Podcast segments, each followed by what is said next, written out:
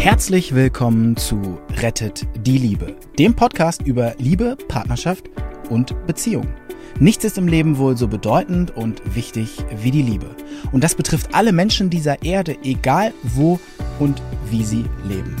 Die erfahrene Ärztin Dr. Beate Strittmatter hat über die Jahre erkannt, dass Krankheitsursachen oft in unglücklichen Beziehungen zu suchen sind. Und sie hat in Zusammenarbeit mit Experten herausgefunden, dass es Regeln gibt, die für alle Partnerschaften gleich sind. Zu schön, um wahr zu sein? Dann hör einfach zu. Dein Partner kann Gedanken nicht lesen. Das ist einfach so. Und Partner sind keine Hellseher. Eine liebe Freundin, die jeden Tag mit ihren Patienten mit diesen Themen arbeitet. Die erzählte mir zu meinem Erstaunen, dass ihre, dass ihre Kinder da waren, alles halb Erwachsene, samt Freunden. Und sie hat vier Kinder. Die waren alle da mit Freunden und sie musste erstaunt zur Kenntnis nehmen, dass die jungen Leute den romantischen, den romantischen Gedanken hatten, der Partner müsse wissen, wie es ihm geht, wenn er sie nur liebt. Und sie hatten den romantischen Wunsch, gesehen zu werden, ohne etwas zu sagen. Gesehen und erfüllt zu werden, ohne etwas zu sagen. Jetzt frage ich euch, wo kommt sowas her? Die, die Psychologin, die mit mir befreundet ist, die war sowas von erstaunt darüber, dass die Annahme, der Partner müsse ja schon wissen, oder er sollte bitte wissen, wie es uns geht, was wir fühlen und dass das die romantischste Form der Liebe überhaupt sei. Sie war so erstaunt, dass diese Annahme, die wie eine grassierende Säure, Seuche, eine grassierende Seuche weltweit unterwegs ist und Millionen von Partnerschaften beschädigt, dass die schon bei ihren jungen Kindern von ganz allein offenbar entstanden ist. Und die Frage ist, warum ist das entstanden? Dieser Wunsch kommt dieser Wunsch, das habe ich bei Lukas Michael Möller gelernt, dieser Wunsch, verstanden zu werden ohne Worte, kommt, man will es kaum glauben, aus der Babyzeit. Dort hatten wir eine Mutter, die ganz auf uns fixiert war, die wusste genau, was wir damals brauchten und das ohne Worte.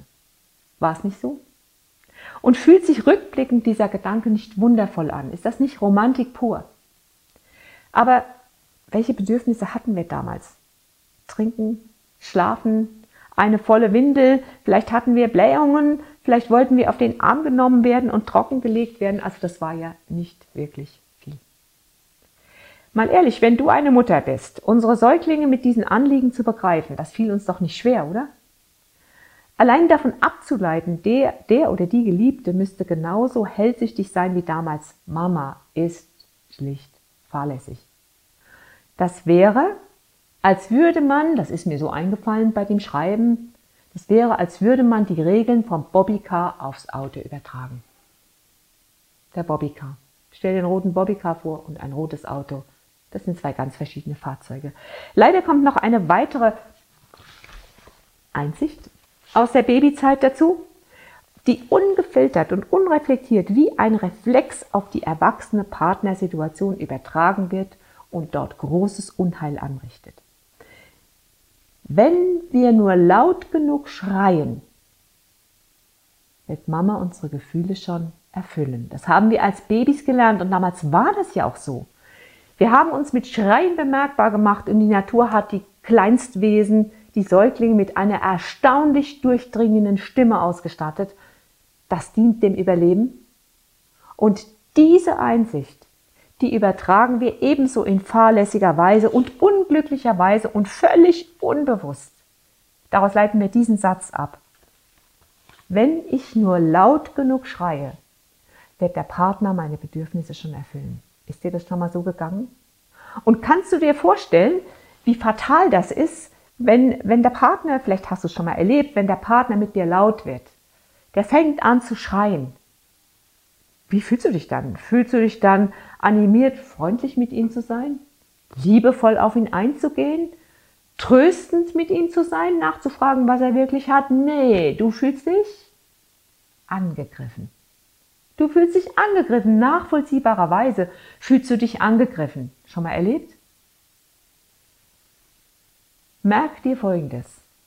wenn der Partner dich angreift und wenn Sätze fallen wie immer und nie, du bist immer und du hast nie und du sowieso immer, dann bedeutet das, dass dein Partner hilflos ist. Und merke dir diesen Satz. Ein Angriff ist der Schrei nach Nähe und Beziehung. Ein Angriff ist der Schrei nach Nähe und Beziehung. Was du machen kannst, ist, du kannst einen Schritt zurückgehen und kannst sozusagen die innerliche Stopptaste drücken, denn du bist in diesem Moment, kennst du dieses Gerät, was Bauern haben? Da gibt es doch so ein Gerät, das, das wälzt das Heu um. Das sind solche Gabeln, die in einem großen, gefährlichen Gerät immer rund laufen. Und du bist ein argloses Heu und du liegst dort auf dem Feld, stell dir das vor.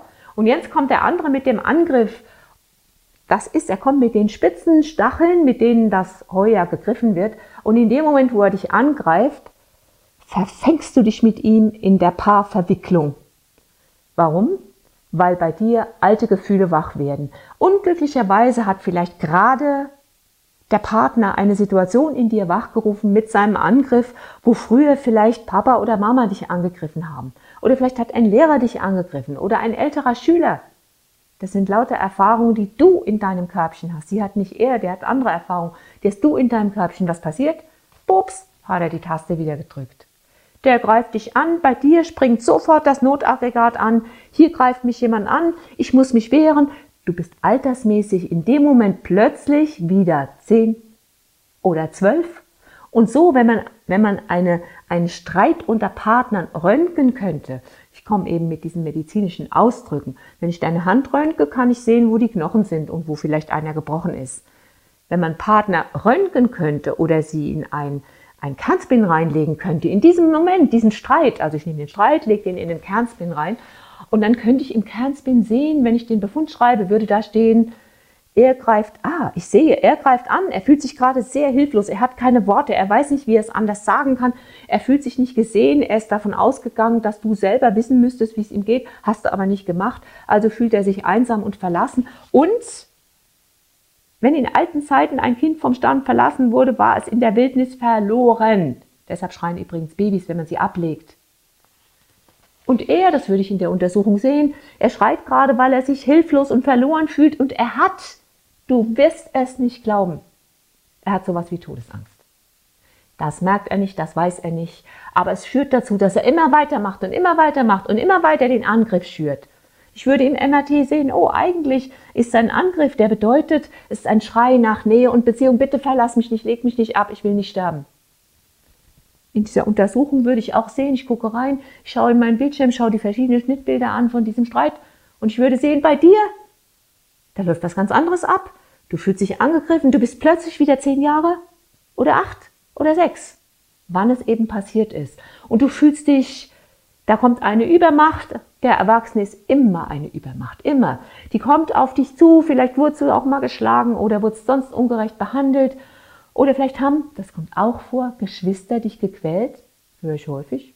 Meine älteren Brüder haben mich in den Keller eingesperrt und haben draußen gelacht und haben gesagt, die Geister kämen.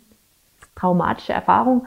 Und das wird plötzlich in dir wieder wachgerufen und du bist in Panik, du bist überhaupt nicht in der Lage, eine Beziehung zu ihm aufzubauen, zurückzutreten, der Vernünftigere zu sein, der jetzt aus der Kindrolle rauskommt. Das würde ich in einer solchen Paaruntersuchung von einem Streit sehen. Das ist übrigens der Grund, warum, wenn man von außen auf so einen Streit draufschaut, ja, weshalb habt ihr geschrieben, ge gestritten?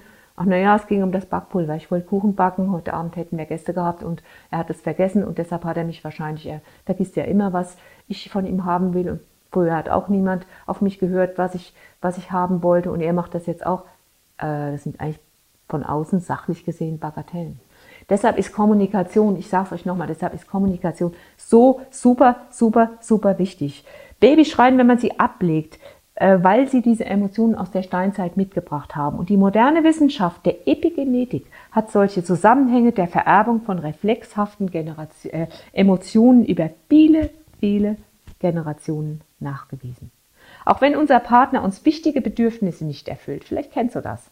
du denkst, ich habe das selbst auch schon erlebt. Warum macht er das jetzt nicht? Und das brauche ich doch jetzt eigentlich. Und das müsste er doch eigentlich wissen, wenn er uns wichtige Bedürfnisse nicht erfüllt wie Nähe, Zugehörigkeit, Unterstützung, dann werden, noch bevor sich der erwachsene Mensch das klar machen kann, wie ich eben schon gesagt habe, die Notprogramme des Überlebenskampfes anspringen. Ein Notprogramm des Überlebenskampfes. Stell dir das bitte vor. Hast du das gewusst? Du bist doch, als du dich verliebt hast, hast, da hast du doch eigentlich vorweggenommen, das wird jetzt alles anders. Hier komme ich ins Paradies, ich habe die Liebe meines Lebens gefunden, das passt alles. Wundervoll, wundervoll.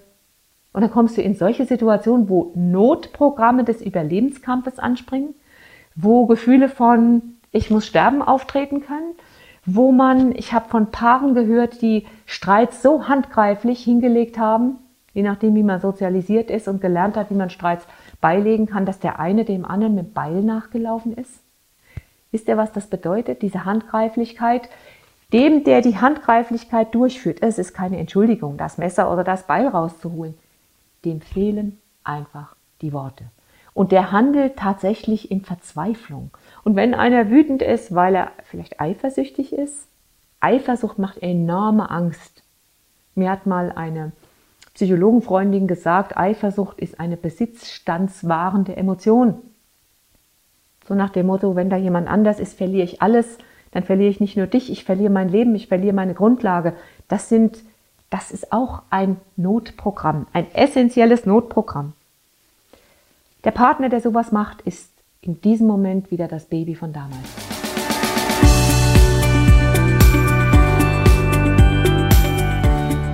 Und wie war es? Wenn es euch gefallen hat, dann abonniert gerne den Podcast. Beate Strittmatter hat auch ein Buch geschrieben, Rettet die Liebe. Dann habt ihr die Gesetze immer zur Hand. Der Link ist in den Show Notes. Macht's gut, bis zum nächsten Podcast.